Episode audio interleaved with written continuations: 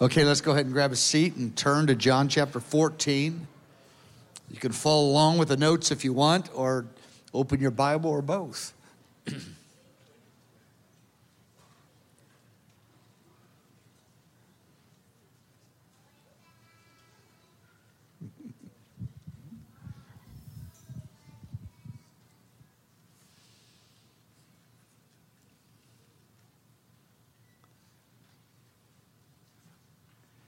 Father, we thank you in the name of Jesus for the Word of God. Father, we thank you for living understanding. We ask you, Holy Spirit, impart living understanding of the, this most important teaching that your beloved Son gave in John chapter 14.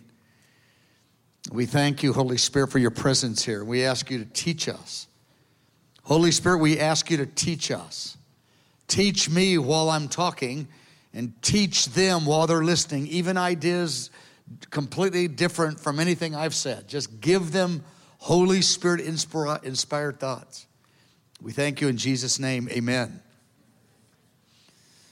Well, tonight we're looking at session five of intimacy with the Trinity in John chapter 14. Our next semester, it's going to be intimacy with the Trinity, John 15. The semester after that, intimacy with the Trinity, John 16 and then on to 17. Just looking at it, most of you know you've been with this in this course, just verse by verse, line by line, not getting in a hurry.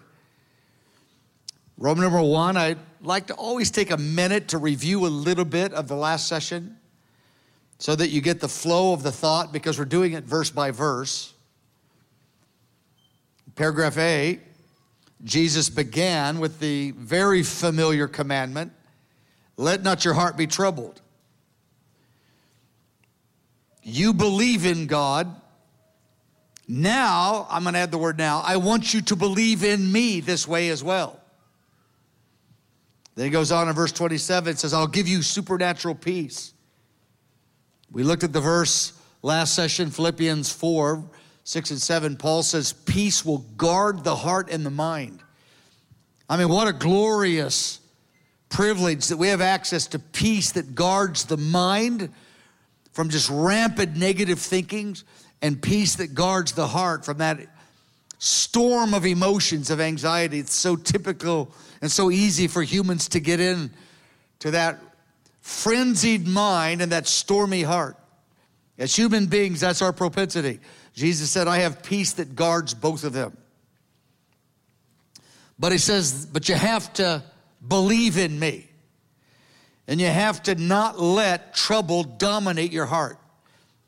We've looked at this two or three times, so I just want to say one sentence. He's appealing to the human dynamics involved of resisting that onslaught of negative thoughts that leads to negative emotions. He says, resist it by believing in me. Now, in verse 1, as we said in the last session, when he says, believe also in me, this is not a gospel appeal that they would become born again. Sometimes you'll read this, you'll say, just believe in Jesus, give your heart to him, and be born again. He's making a very specific command here when he says, believe in me. Because many in Israel, including the scribes and Pharisees, they believed in the God of Moses. And Jesus said, You've never seen him with your eyes, yet you believe him. That's why they uh, obeyed the sacrificial system, all the rituals. They believed it mattered to the invisible God of Israel. They had faith in an invisible God. Jesus said, if you read it carefully, you do believe in the God of Israel. But you only believe in me because you've seen me in the flesh. I'm going to be invisible after tomorrow. You don't really get that, but I'm going to die. And you need to now believe my promises like you believe in my Father's promises in the Old Testament. It's going to be different for you. You've only understood and believed me when you saw me and touched me. It's all going to be different after tonight. Paragraph B. Then he gave them four, I call core truths. And these are not random truths, these are strategic, significant four truths that they were to believe Jesus' teaching. He says, When I'm gone, you need to believe these four things I'm telling you right now. And it won't be natural for you to believe them.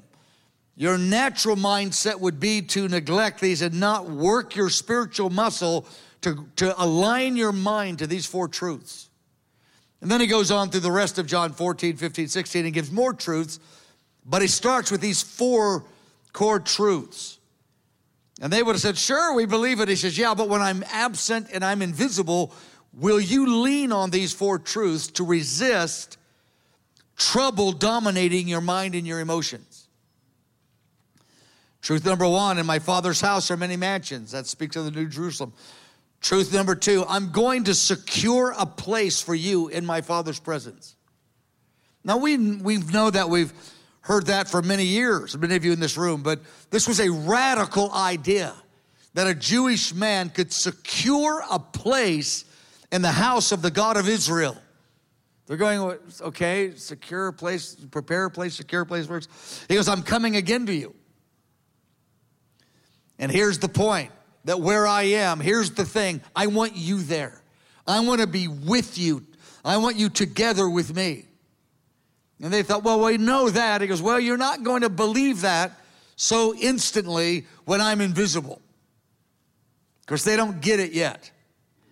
So, truth number one your heart will be troubled, but if you anchor it in the reality that you are, you have access to the Father's house forever. You're invited, you have a secure place, and the Father's house is the New Jerusalem. That's where it's going. Your story won't make sense, and you won't be able to interpret your trouble in a right way if you don't know you, you have billions of years in my Father's house in indescribable joy and pleasure. If you lose that point, that anchor point, you're not going to navigate your troubled heart and your troubled mind in a right way. And of course, that's a point that is referenced a little bit in the body of Christ over the generations, but the body of Christ in the earth today is not anchored in that truth. And that's one reason, I'm not saying this negatively, I'm just trying to be helpful. That's one reason our hearts are so easily troubled because we see our lives through the lens of several decades and what's happening over a few years or a few decades. And we interpret everything through that lens. And Jesus saying, if you don't see the big picture, of your destiny where you're going to spend 99.999999999% of your life forever in that house. If you don't see that, you're not going to interpret pressure in the right way. It's going to sink you.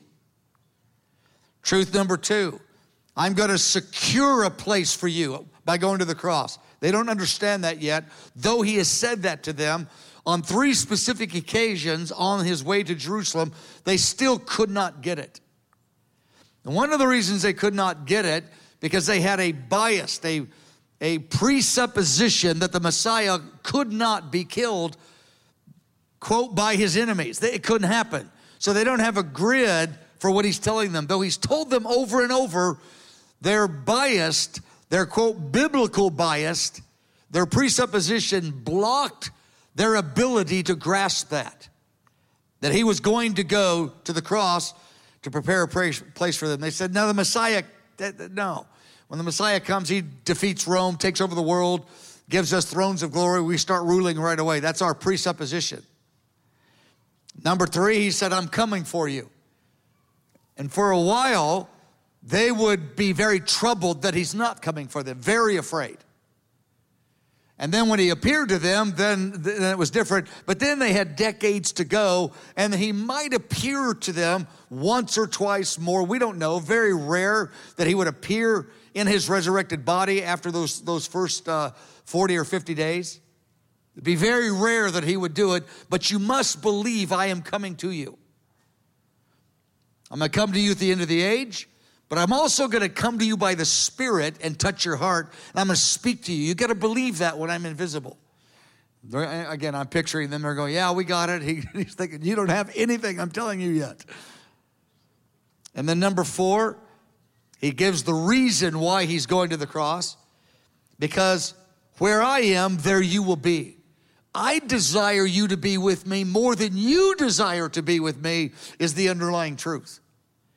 Because what the enemy tells us is that God's forgotten us, He doesn't desire to be with us. And Jesus said, You're going to need to anchor your life in this truth. I actually desire it more than you do. So these four core truths are, again, I don't want to give the whole message I gave in session two and three, but they're just huge that we, we cannot move on in spiritual depth by neglecting these four truths. They're just kind of casually interacting with the Lord according to them. Roman number two. Now we're going to uh, the new material because we've covered verse 1 to 3 over the first sessions. Thomas has a question. Matter of fact, in John 14, there's three questions that are being asked. Thomas, Philip, and, and Judas, the, uh, another Judas, not, not the uh, betrayer. There's three questions being asked, but we'll look at that later. So Thomas, uh, Jesus starts off, verse 4, and he gives him a tip off that they have prejudices in their thinking. I'm talking about biblical biases or biases about the Bible that are in their own agendas and imagination, not that they got from the scripture directly. They have biases, they have a slanted point of view already. And Jesus is actually pointing this out to them, but they don't get it. But the reason I'm saying it because we have a number of biases about the Bible and the grace of God and God's judgments and God's leadership and revival we got strong biases. Some of us have biases stronger than others. And Jesus is telling us through this very passage make sure you're drawing it from what I said, not the popular conversations, even in the Christian community. Make sure it's what I said. That's actually what he's telling him. He says, Where I go, you know, and the way you know. He says, I made it really clear. You don't think you know because your own presuppositions are blocking your understanding. I've told you clearly, and I'm tipping you off right now. Go back to my words, not the words of others, because you actually do know. And then Phil, I mean, Thomas goes, Lord, we don't know. And of course, Jesus understood that. We don't know where you're going. So if we don't know the destination to where you're going, because they're imagining he's leaving maybe for a few weeks or a few months. They're, not sure, and, and we can't, how can we go meet up with you in that city out in the wilderness or wherever you're, wherever you're going? We don't even know that, we don't have a map, we don't have directions, because they're imagining he's going somewhere in Israel or somewhere in the area, and they're going to have to follow later, but they don't have any specific directions. And Jesus is saying, without saying it, Thomas, apostles, disciples, think, lay your biases aside. I've said it really clearly where I'm going. Think. That's why this statement of verse 4 is so important. It's actually an alert statement that it's the propensity of the human heart to read the scripture according to our biases and our agendas. I don't mean in, I mean uh, wickedly. It's just a human nature that it takes an intentionality to see what he says and to base our life on what he says. Much of the gospel around America, I call it the gospel, the American dream. Much of what's been promoted for decades is not actually found in clarity in the scripture. It's born out of the American soul that wants the American dream, which is not bad that we want that. But when we read the lens, the Bible through the lens of that, we end up distorting verses and ignoring verses. That's the alert that he's giving them here. And boy, I mean, it's very, very relevant for us today. Earlier, he had told them he's going to the Father. Three times just on the way to Jerusalem from Galilee, I'm going to Jerusalem to die on the cross. I'm going to suffer rejection and death. I've told you that, no, no, no, Daniel 7, the Son of Man comes on clouds and he rules all nations. We're good. We're good. And He's going to involve all the saints with it. Hey, we're good. I told you where I'm going. Nah, it can't be that uh, because we know everything's going to be amazing. Victory's right around the corner in terms of the outward circumstances. Well, he would tell them many times throughout John 13 to 17. I'm going to the Father, the, the invisible Father, the Father in heaven. That's where I'm going. And they're going, okay. You're coming right back, right? I mean, okay, okay. How long are you going to be there? Now, Thomas is speaking for the others. In verse 5, he goes, We don't know where you're going. I can imagine a couple of the other guys giving him you know, kind of a high five. Hey, thanks for asking. We kind of, you know, we got this idea. He said we know where he's going in the way. So we kind of have this idea we should know where he's going in the way. So thank you, Thomas. So he speaks up. We, because he didn't want to say I, he brings them with him. Of course, probably from their conversations just before that. We don't know where you're going to be straightforward, Jesus. We know you're going to the Father's house. But Jesus, you told us recently, or in John chapter 2, the temple is my Father's house. And then this is Thursday before he dies on Friday. On the Tuesday, two days earlier, he said in Matthew 24, the temple's to be destroyed. So maybe you're to build a new one somewhere else. Maybe you're going to go where the tabernacle of Moses used to be in Shiloh, maybe one of the locations where Moses' tabernacle. We, we don't know. Just tell us where, and we can find the way if you give us a few hints. Because they, they're still not accepting the fact he's going to die and be absent from them physically permanently. I mean, minus the times when he appeared right for the resurrection, but as a rule, he would be permanently gone from them physically. And earlier in John 8, he said, Hey, I'm going where you cannot come. And they're thinking, okay, you're gone a few weeks or a few months. Boy, that's going to be rough, but hey, we'll, we'll be fine. We can't come, but we can come a little bit later, or you're going to come right back and then bring us there. So, paragraph C, Thomas is asking for clarification on the destination, because I'm guessing this is my interpretation, and I could be wrong on this. The temple's going to be destroyed. He said that on Tuesday, Matthew 24. Not one stone will be on the other. Okay, the temple is the Father's house. We're going to the Father's house. Okay, where where are you going to? Where is there a secret somewhere that we don't know about where the Father's house already is? Are you going to build it? You're preparing the lumber and the construction for your father's house? Is that what you're doing? Like Solomon got all the construction material back in the Old Testament? Thomas is saying, We don't know really what happens to us when you're gone. I mean, if you're gone a few weeks or a few months or longer, what happens to us? I mean, we love you and we're afraid to live life without you. We're so connected to you, we can't even imagine it. And if we don't know what city you're going to go to, to the Father's house or wherever it is, how on earth are we going to know the way? Paragraph D. He clarifies I'm going to the Father's presence. He makes it really clear. Right through John 13, 14, 15, 16, 17. He says, I am the way, the truth, and the life. No one goes to the Father except through me. Okay, so you're going to the Father. Yeah, you've been saying that going to the Father thing.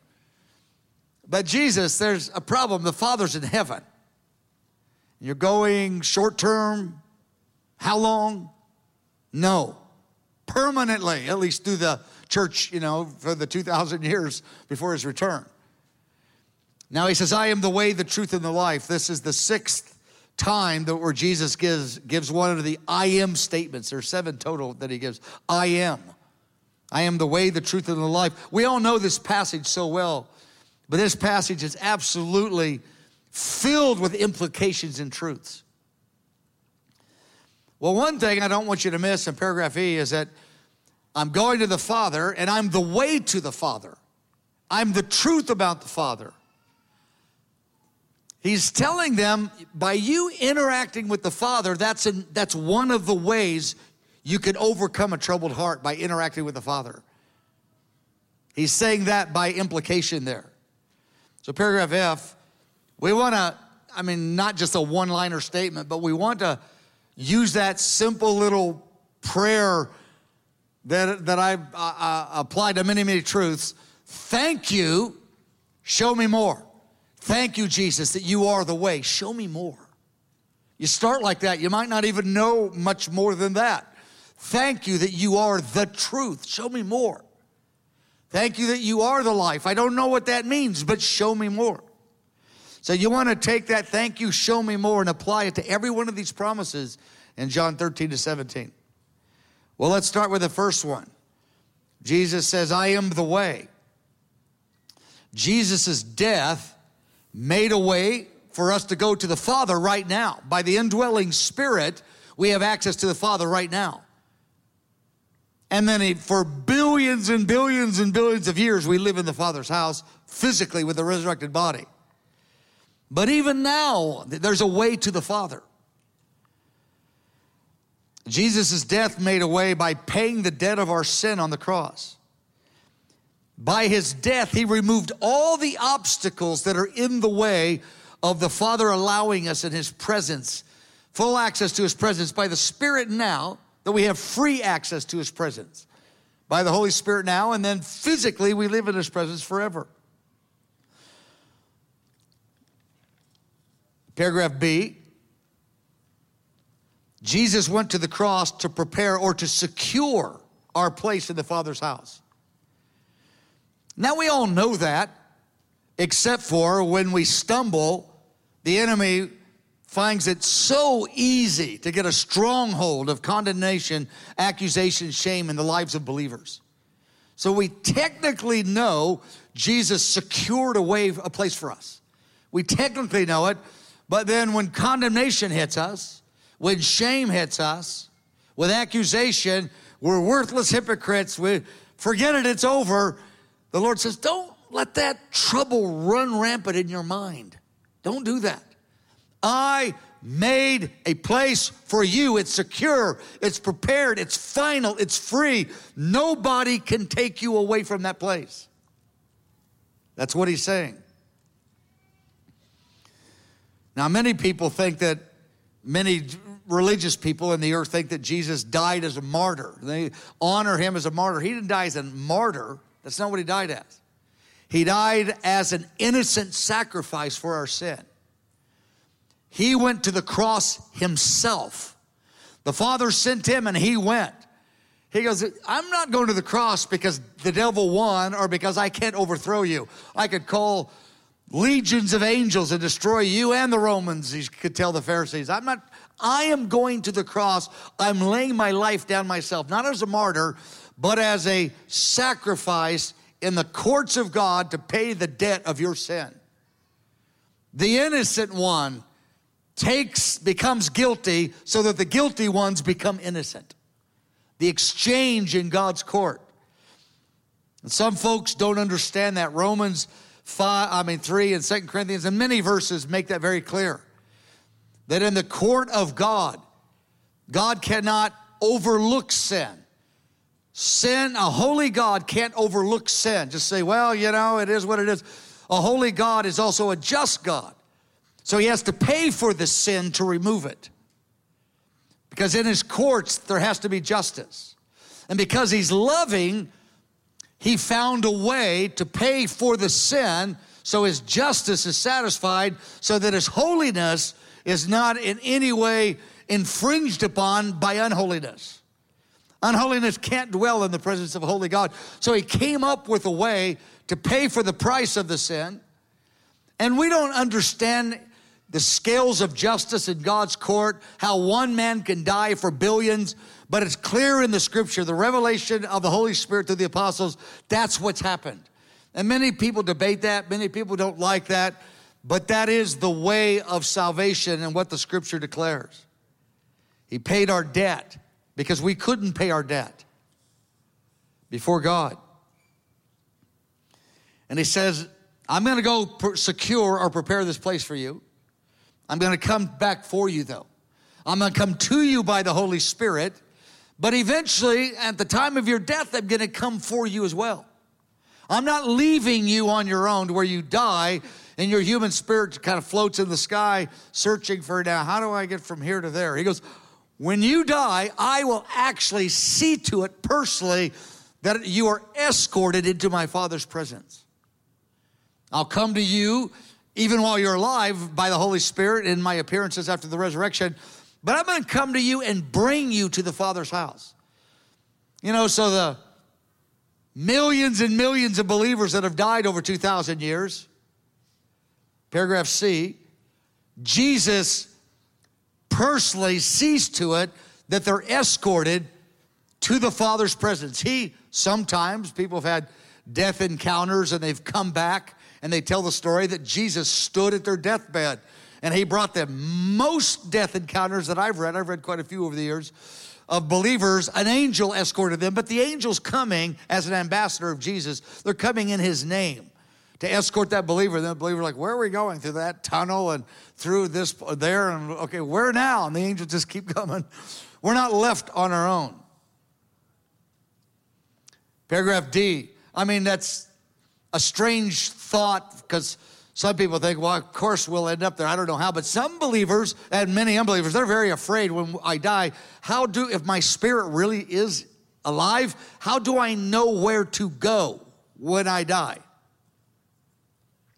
You know, I've said this a few times over the years, and, but I, I love bringing attention to this that I've read quite a few stories. I've, I've just loved death encounters, the stories of what happens, and I've read lots of them. I mean, for 40 years. Whenever I would go somewhere, 70s, 1970s, 80s, 90s, to another city, I'd always go to their bookstore if I could, and I would ask any stories about visions of heaven. And I don't believe all everyone that has a vision, they put it in a book, but the incredible repetitive, uh, uh, uh, there's points that are repeated over and over and over by people from different generations, different parts of the earth. And, and one of my favorite points, and I'll just give one example. The lady dies in a car wreck, and her spirit instantly leaves her body, and she's so alive, she doesn't know she's dead. I mean, for real, this is a real common. And she looks over and she goes, Oh man, that lady lying on the ground bleeding looks just like me. I wonder what happened. And it takes them a few moments to go, wait, that is me. I mean, this is an interesting point. It's an important point. Death is really easy and it's really fast. I don't mean uh, while they're alive suffering, that's not the point. But the death process is instantaneous and to a believer, it's instantly glorious. Like, wow, that, that was easy. Like, I thought it would be worse than this. And they see relatives and they see angels and they see the Lord and they're like, wow, wow, it's pretty amazing. But it takes a few moments to acclimate. But then you, they might ask, the question has been asked, where does this living spirit go? Like, okay, I'm standing here at the car wreck. You know, the police are all coming. They're looking down at my body. Hey, everybody, I'm here. Nobody can hear. Then maybe if sometimes the angel's instantly there, sometimes even a family member who's passed before them is there that they see, you know, they're beckoning, waving like that. I've heard many stories of that where a, a believer who died before them is their arms are smiling and they're beckoning to come. Sometimes it's the Lord Himself is there. But sometimes it's a few moments and they're just there looking around. They don't know where to go or what to do. And the Lord's saying, I am coming for you to take you to my presence. Don't worry. You're not going to get lost in the shuffle. It's all taken care of. I've thought of every detail. Well, paragraph D, we can trust him. He'll take us to the Father. I have the little analogy here. If you went to some large foreign city far away, and you got out, you know, and you're at uh, the airport, and you're standing there, and someone comes by, and you say, Hey, how do you get over there, you know, an hour away, the other side of this city? I don't know anything about it. The guy goes, Well, go here, then go there, then a couple miles turn here, and there's like 38 directions. Then here, or get in my car and I'll just take you there. Let's do it that way. I'll just get in your car and you take me there. Jesus is saying, Don't worry, I've got this covered. I am absolutely going to take care of getting you there, securing the place, and then the transition time, I will be there and take care of every detail. Don't be afraid at all. You are going to be surprised how much you're going to enjoy even the transition. There's absolutely zero reason for a believer to be afraid of death. I mean, our natural minds we might be, but not because of the Word of God. Word of God, death is easy, it's fast, and it's glorious for the believer. They're in a whole new world of glory that's indescribable. I've loved the stories that I've heard over the years. Now, when Jesus says, I am the way, he's not only saying, through my death, I made a way. He is saying that. I made a way for you. He's saying more than that because he's going, I am the way. Because of me, it's not just I died and makes and you're going to get there. I am the way. I didn't just make a way. I am the way. For billions of years, you're going to be there secure because of me. I'm the way, and I am committed to you, and I love you. I'm taking care of every detail because that's who I am. I am the way. And you will be secure forever in my presence. What a glorious reality. He says that, let's go look at Roman number four. He goes, I'm the truth. Well, Jesus revealed the truth about God's personality. Jesus revealed the truth about how God relates to his people in this age. And much of John chapter 14, the rest of this passage from verse 7 to 24, he's giving details of how God will relate to people. And these are details that Jesus said, I want you to believe these truths.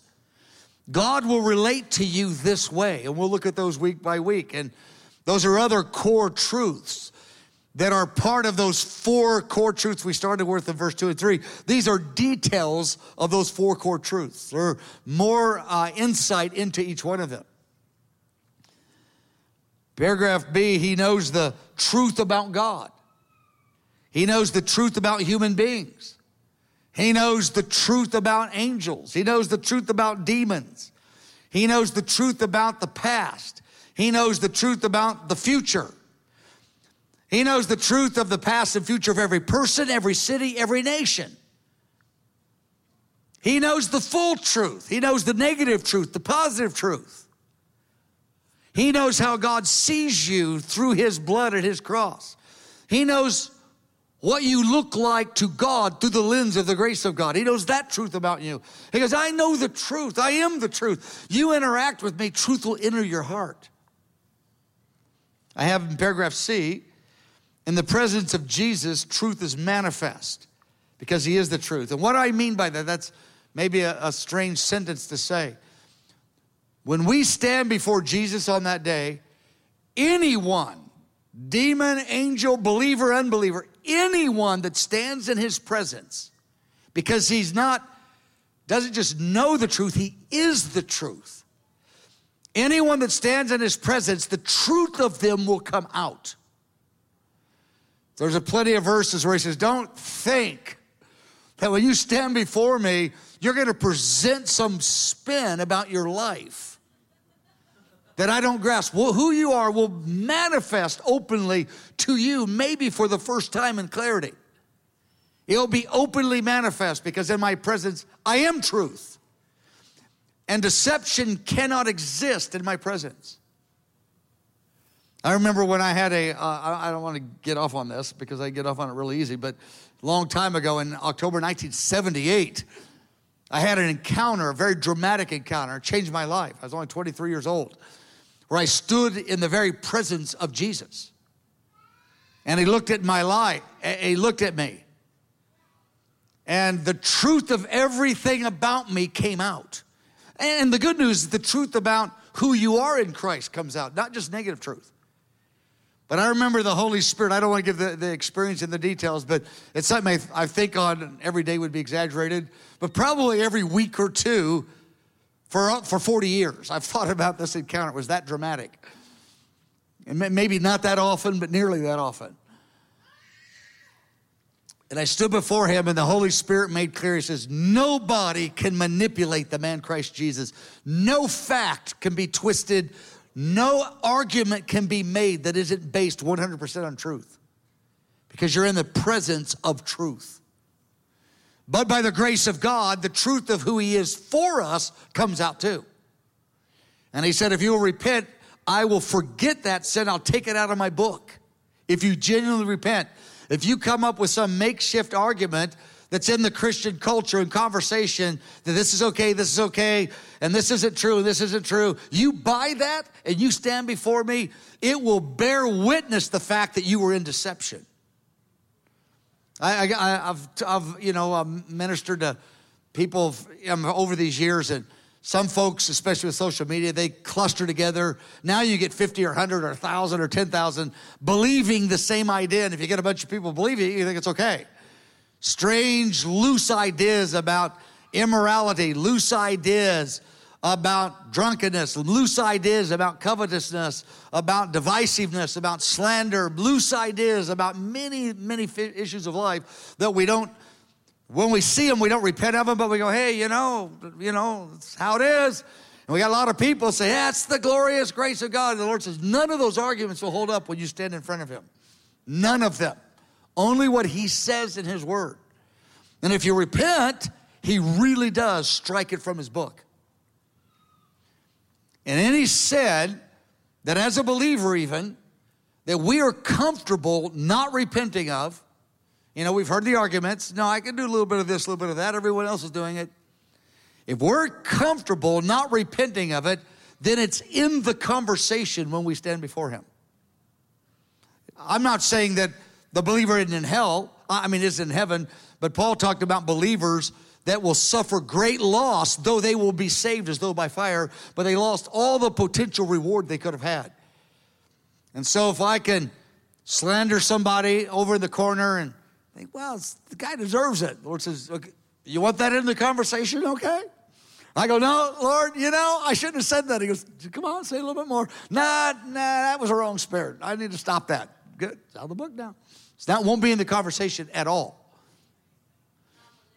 He is the, yeah, hallelujah, but He is the truth. My point, my, my point isn't just the greatness that's out of the book. My point that is, if we keep it, it's in the conversation. It's not about our salvation or not at, at, at, the point I'm talking about right now. I mean, people can go too far and deny their faith. That's not what I'm talking about right now. I'm talking about, I don't want to be a believer when I stand before the Lord, 1 Corinthians 3.15, I'm saved as though by fire, but I've suffered loss. I don't want to be that person. Jesus says, well, then take my word at, at face value. Don't believe the arguments in the Christian culture, because many of them will press us to a life of compromise, to be comfortable with compromise. Many will say, well, look, they're doing it, hey, it is what it is. Lord says, well, if my word says different, I am the truth. And I am the truth about what love is. You know, there's a lot of arguments about love in the culture.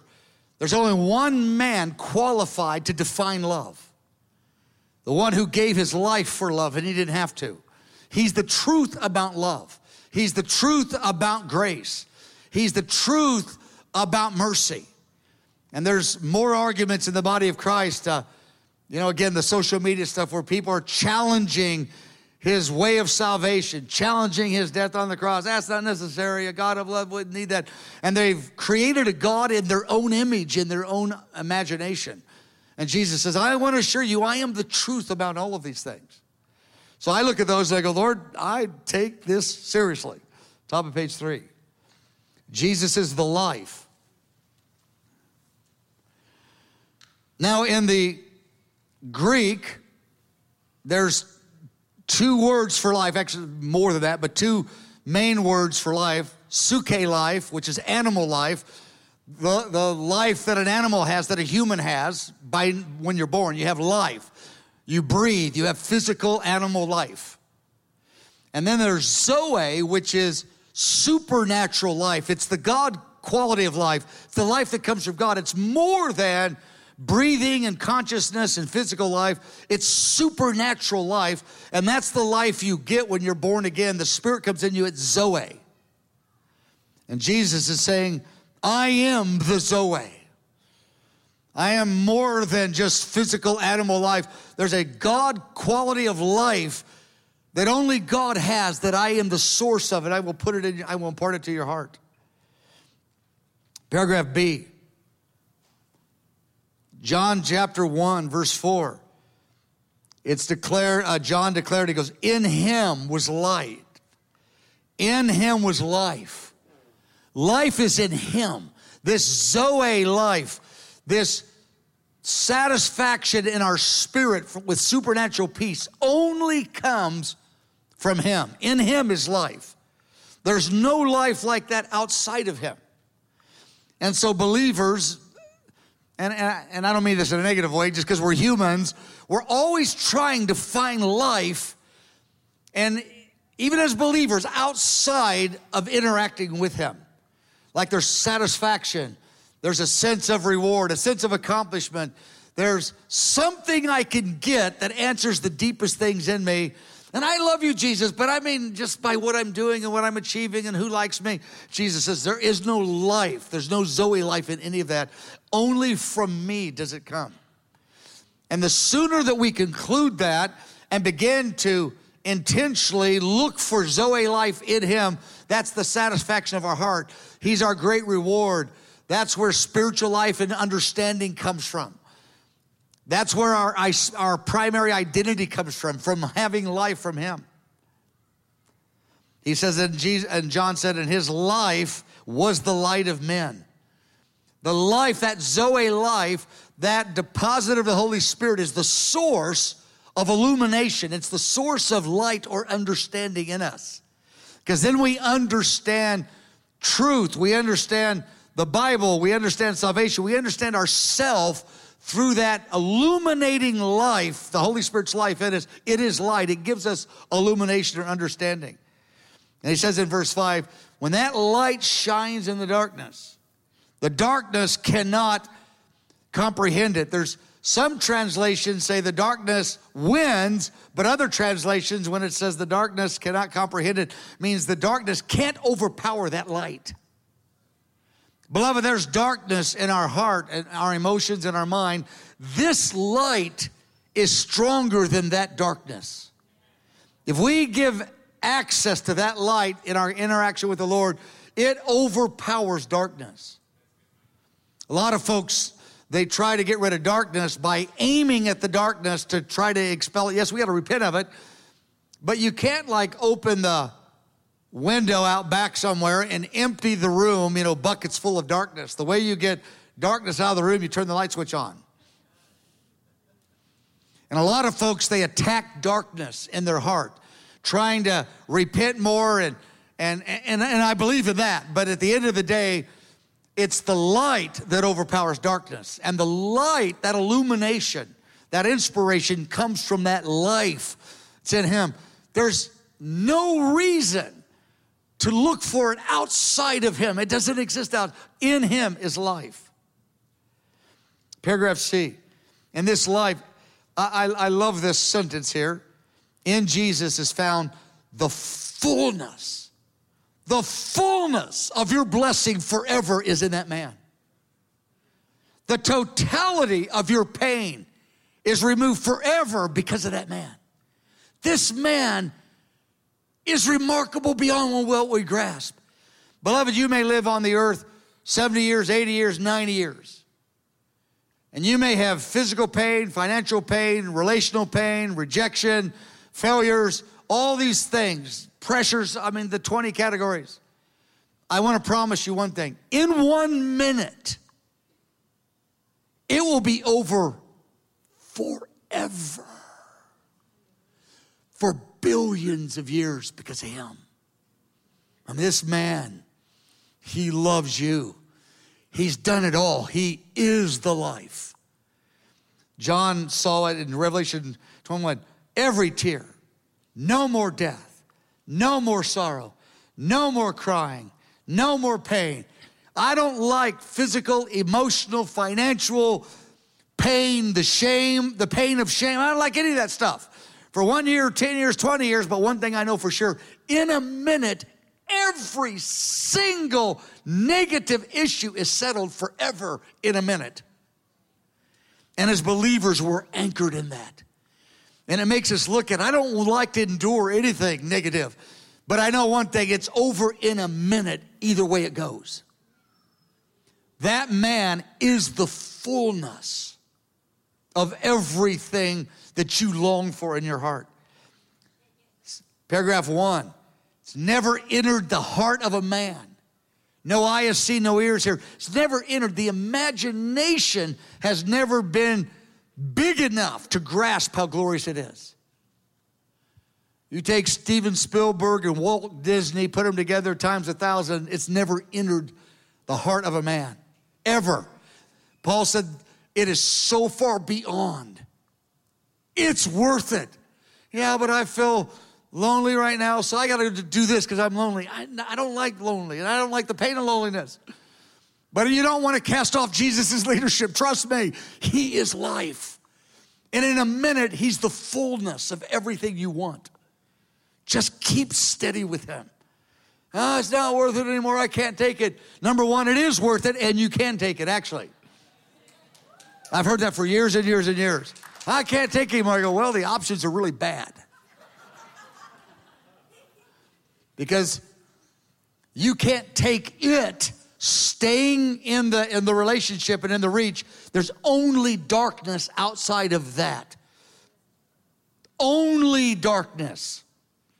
I can't take it. I go actually you can. I promise you you can.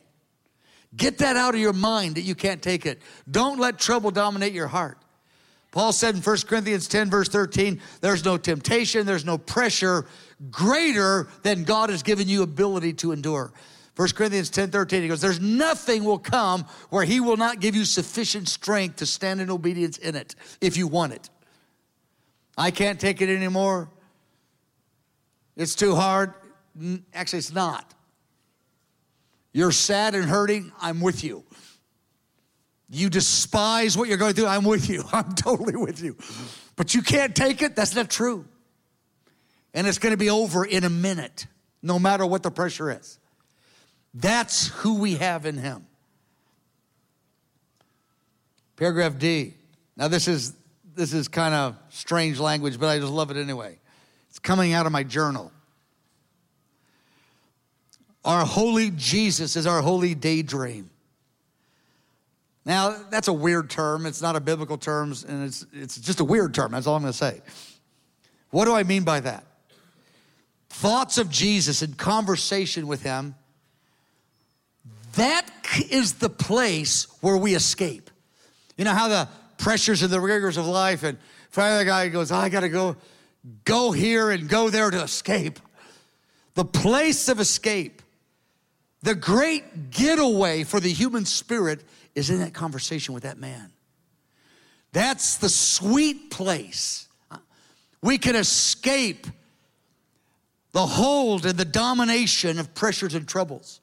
A lot of people, they want to escape it through human relationships. They're talking about ones outside of the will of God. They want to escape it through sensual pleasures. There's a very various kind, not just sexual, sensual pleasures to escape. Others want to escape it through entertainment. Others want to escape it through getting so busy they just escape the pressure eh, or they opioids, they have mind altering, you know, legal and illegal. Many, the human spirit wants to escape the pressure bearing down, and this strange language I'm using, the sweet place, the great escape, the great getaway actually is in that interaction with that man. That he could be our first thought. I don't mean every minute our first thought, but he could be under pressure. Our first thought is him, who we are to him, who he is to us, and what we are in our relationship with him. Beloved, that is the glory of the Christian life. Because Christianity is not just escape from hell, it's not just a mandate and a mission to go do something. Christianity is the interaction with a person forever. Paul talked about this. He didn't use, he used biblical language. Holy daydreams, not really biblical language, but it's kind of language in the culture. You know, he's just daydreaming. I'm just thinking about those four core, not just, I don't want to give the idea, I just think about that. That's not true at all. But those four core truths and these other truths and interacting and talking about Him, thinking about Him, I can escape all kinds of pressures in part, the pressure on my emotion of a troubled heart. I'm not talking about retreating from real life. I'm talking about retreating from the domination of fear and lust and anxiety and shame. I'm talking about retreating from the domination of those things. Paul called it, being Romans 8, he said, if you're spiritually minded, you can read the whole passage on your own, chapter 8, verse 5 and 6. It's a very important passage. It's worthy of spending some time on this passage, but I'm not going to. I just, the idea is if you set your mind on normal human things that we set our mind on, it's going to be death. It's going to be death. The carnally minded, the, the natural minded is death. It says in verse 6. But if you get into the conversation with the Spirit and you in, engage with these truths with the Holy Spirit's help, even in, a, in our weakness, we don't do it very well, it's life and peace in your heart. It's life and peace. Top of page four. Jesus makes the, we're going to look at the other statement in chapter 14, verse 6. He goes, I'm the way, the truth, and life. Here it is. No one comes to the Father but through me. Jesus made it very clear throughout his entire ministry, his three and a half year ministry, made it very clear. He said it over and over and over. It's one of the most detested and contested truths in the Bible. Jesus is the only way of salvation. Don't let anybody give you some religious logic and argument that's based on the premise that they're more loving than God is and they understand salvation better than God does. And if He was more like them, there would be other ways of salvation. I hear it all the time. And I tell young people on the college campuses don't buy that rhetoric. Don't buy it. That logic is based on the presupposition they're more loving than God and they know a better way to govern the universe than God does. Just look up and count the stars. By the way, you can only see 10,000 of them with a naked eye. And there's over a billion, there's over a billion galaxies. The Milky Way galaxy is one of the smaller ones. Don't imagine you're smarter than him. Just look up and go, oh, yeah. Probably he knows stuff I don't know. But it's real popular. And it's popular, and I'm not picking on campuses, but it's cool on the campuses among believers to disregard the authority of the Word of God. Say, well, you know, I don't know. You know, what I think is like, so what? Let's think what God thinks. Let's take what He says. Because remember in verse 4, He said, You know the way and you know where I'm going. I've told you, but your predispositions and your own agendas have blocked you from seeing it. It's straightforward what I've told you over and over. And I just, that verse has just alerted me. I just don't want to be that guy who gets into those flows of conversation that are not honoring the Word of God because I know it won't stand up. Jesus does not have some truth about God, He is the truth. Very offensive that He's the only way of salvation. He said it unashamedly because He knows it to be true. Paragraph C Many teach lies about there being various ways to God. Again, they imagine they're more loving than God is. They're wiser than God. If they were God, they would run the universe different. But in truth, paragraph C, we don't deserve even one way to God. We don't deserve any way to God, much less even one. I mean, one's amazing. All we need's one, but we don't even deserve one. The idea that there should be five or 10 or a hundred, in His great mercy, He made a way for us. Very costly to God to do that. There's a verse in 1 Peter 4:18 that says that salvation, even for the righteous to be saved, they're saved with difficulty. It's a strange verse. You never hear it preached on because it's like, what? With difficulty, the righteous are saved. 1 Peter 4.18. And I've heard, I've looked at that verse over the years because it kind of bothered me in the, when I was a young pastor in the 70s and 80s. I go, with difficulty to save, you mean I can't be saved? I thought it was free. And the difficulty was not it's difficult for me to believe. The difficulty is how much it costs God to provide the way. With great difficulty, God became, or, or at great cost. God became a human.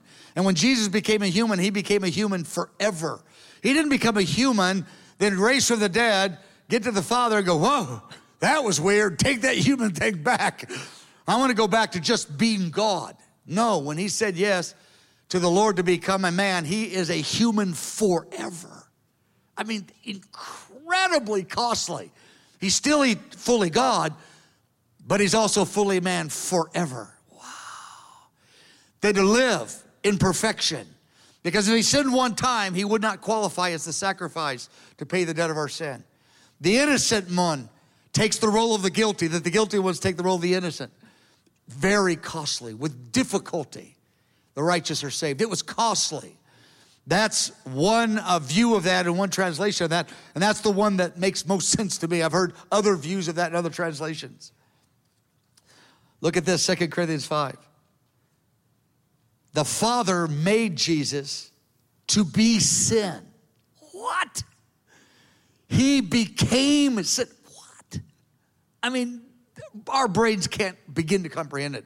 Why? So that we would become the righteousness of God. Did you know what? You possess a righteousness the day you're born again, so great of a quality of righteousness, it cannot be improved upon even by God because it's His own righteousness. A million years from now in the resurrection, the righteousness you receive the day you're born again will not be one degree greater in righteousness than the day you received it. He became sin and you became the righteousness of God. This is staggering. Staggering. And to have people, I mean, many pastors are doing it, churches, seminaries, PhDs, doctors of theology. Well, we don't know about this idea of God sacrificing his son. I mean, let's be honest. Like, don't stop. It's hurting my ears.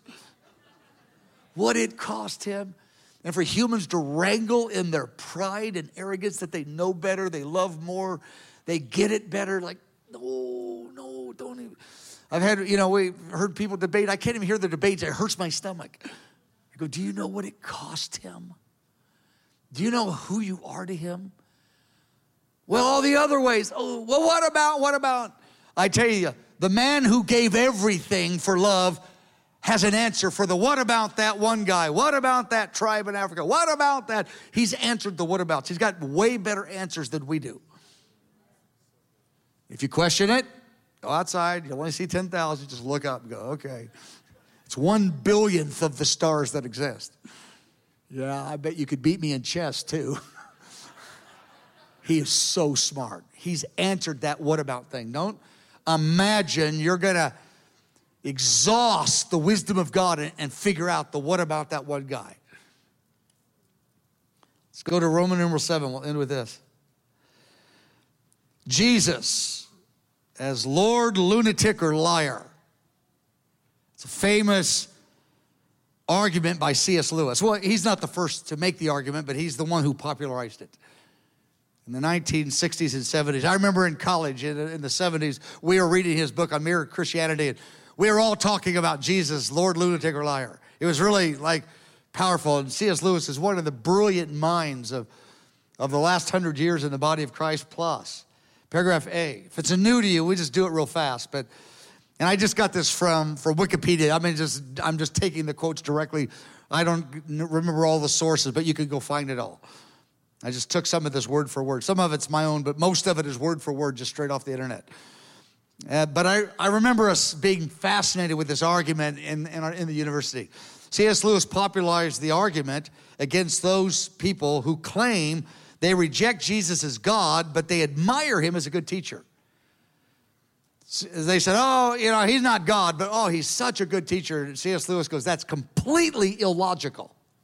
And at first you think, well, why is it illogical?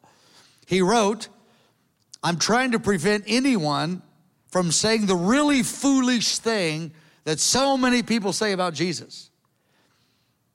I'm ready to accept him as a great teacher, but not as God. That's really kind of cool. Like, man, his teaching is so good, his humanitarianism, but not as God. C.S. Lewis says, I'm ready to prevent anyone from that foolish argument. So you're kind of, if you haven't heard the argument, you're going, okay, I'm listening. A man who is merely a man that would say the things Jesus said can't be a good moral teacher. You can shut him up as a fool. He said, I'm God. I'm the only way. Like, really? And you're a great teacher? Like, you think you're God? You can spit at him as a demon, or you can fall and worship him as Lord, but you cannot patronize him with the nonsense that says he's claims to be God, but he's not God, but he's a great teacher, because that is absolute nonsense. Then he goes on and points out paragraph B. This is the whole strength of his argument. It's quite simple. Lewis pointed out that Jesus claimed to be God. He goes, Here it is. Either his claim is true or not true. There you have it. If it's true, then he's God. It's settled. If it's not true, you only got two options. Option one, he knew it wasn't true. And he was just lying, boldly lying to people. He knew it wasn't true. He lied all the way through. Or worse, maybe, he didn't know it was true. He's not God, but he thinks he is. He's a lunatic. He thinks he's God and he's not, or he knows he's not God, but tells everybody he is. He goes, he's either a liar or a lunatic. Or he is God and he's the Lord. A great moral teacher, paragraph one, could never, by definition, lie at this level. Certainly, a great moral teacher could never lie at such a magnitude to claim he was God when he knew he wasn't. To say he's a lunatic is a stretch because his teachings are so brilliant. His teachings are so good. The standard of the moral to the purity of the mercy is so good. A lunatic couldn't come up with it. That doesn't make any sense. Well, if he's not a liar or a lunatic, it's true then. Among the three logical possibilities, only a, of the three possible logical uh, possibilities, Jesus being a great teacher is not one of them. He's a great teacher if he's God. He's a liar if he knows he's not God and teaches that he is. And he's a lunatic if he thinks he's God, but he isn't. He goes, That's it. It's not more complicated than that. Well, amen and amen. Worship team, go ahead and come on up.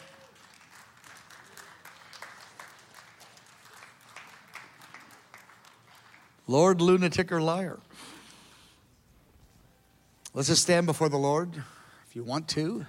Stay seated if that's more comfortable. I want us to settle the issue in our spirit that in Him is life. And there is no life, Zoe life, outside of Him. So we're not going to go seek for it. I mean, I believe the majority of this room, the vast majority, if not everyone, we've already settled the issue. He is the truth about salvation, that there aren't other ways of salvation. There's not a superior way that Jesus missed. There might be a few struggling with that, but I, I challenge you to go back and read the Word of God clearly and say, Lord, talk to me. Because those arguments are increasing rapidly in the, in the culture. And there's a great falling away that's in the making. But the point I'm really, really connected with is in Him is life.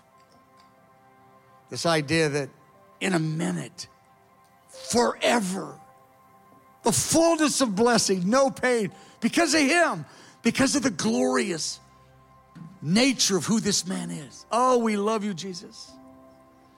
We love you, Jesus. Father, here we are before you. We want to realign our heart with you.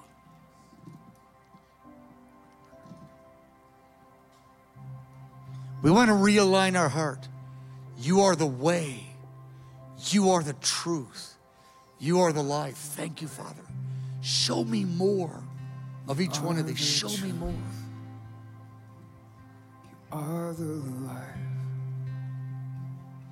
I believe you.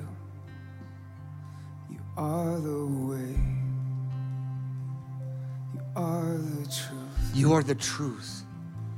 You are the life. You're not some of the truth. You are the truth.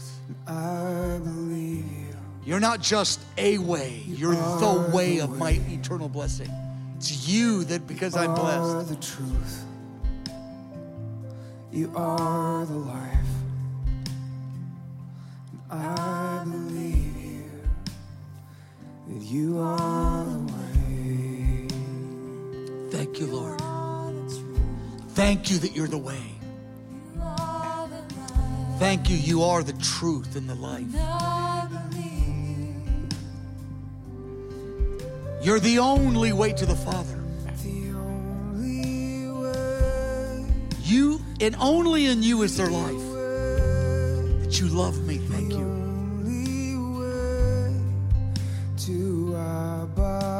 The only way to you, Abba. You sent the beloved one to us.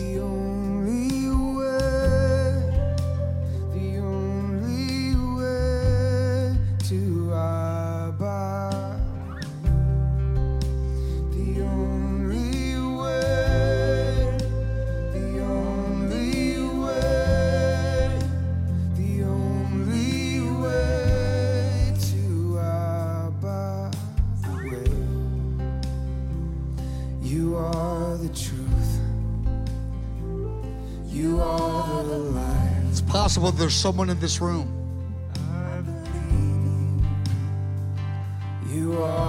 You've never given your life to Jesus. you You've never asked him to be the Lord and Savior of your life. You could ask him right now and he'll say yes. You can ask him to forgive you, but he wants more. He wants you to say, I want you to take the leadership of my life. You're worthy. I don't know you. Forgive me and take the leadership of my life. You can ask him, and he will answer you tonight. You are the truth. You are the light. And I believe you. I believe you are the way. I believe you are the way. I believe you, Jesus.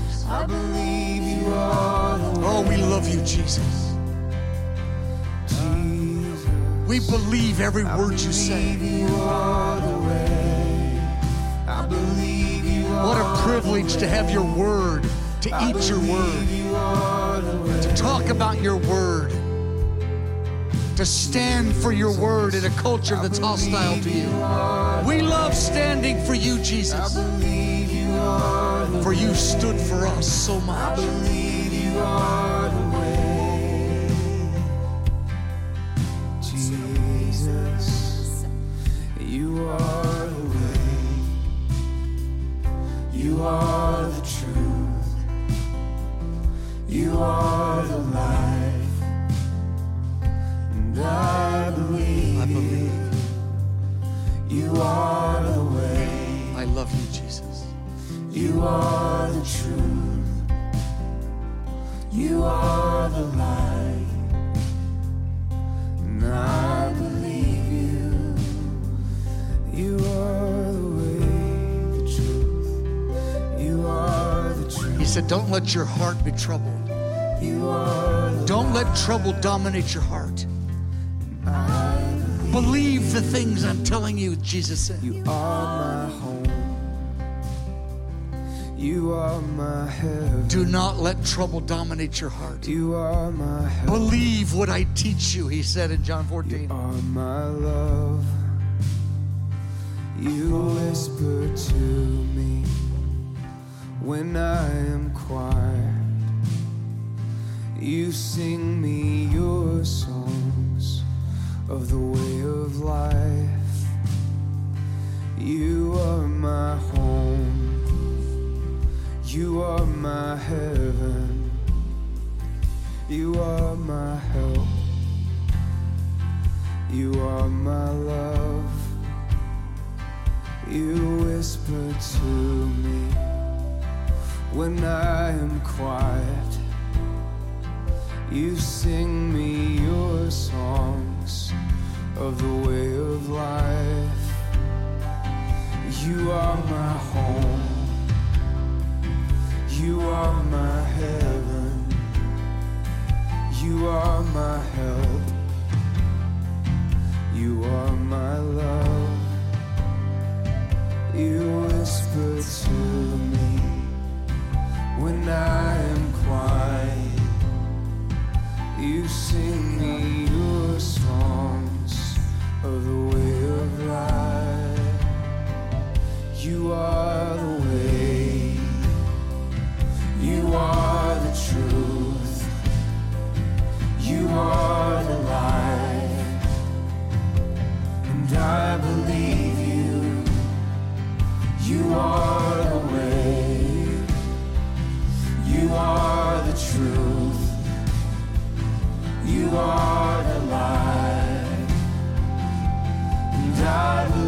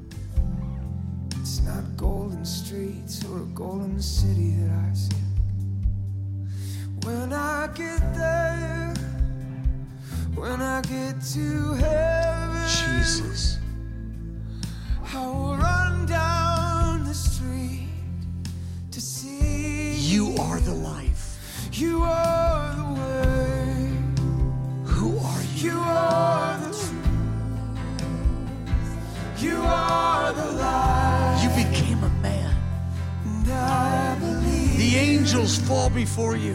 You are Who are you? You are the truth. The angels sang in the heavens at your you birth. All heaven rejoiced at your return. All heaven you. adores you, Jesus. You we say we love you. you we love to love you, Jesus. You are the light.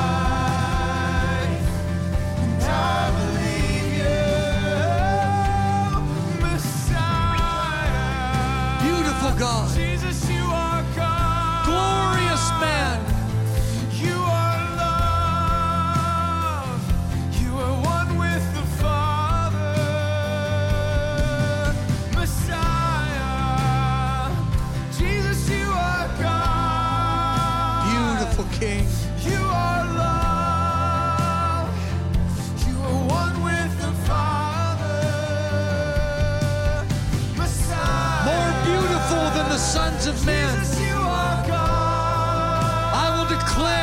beloveds.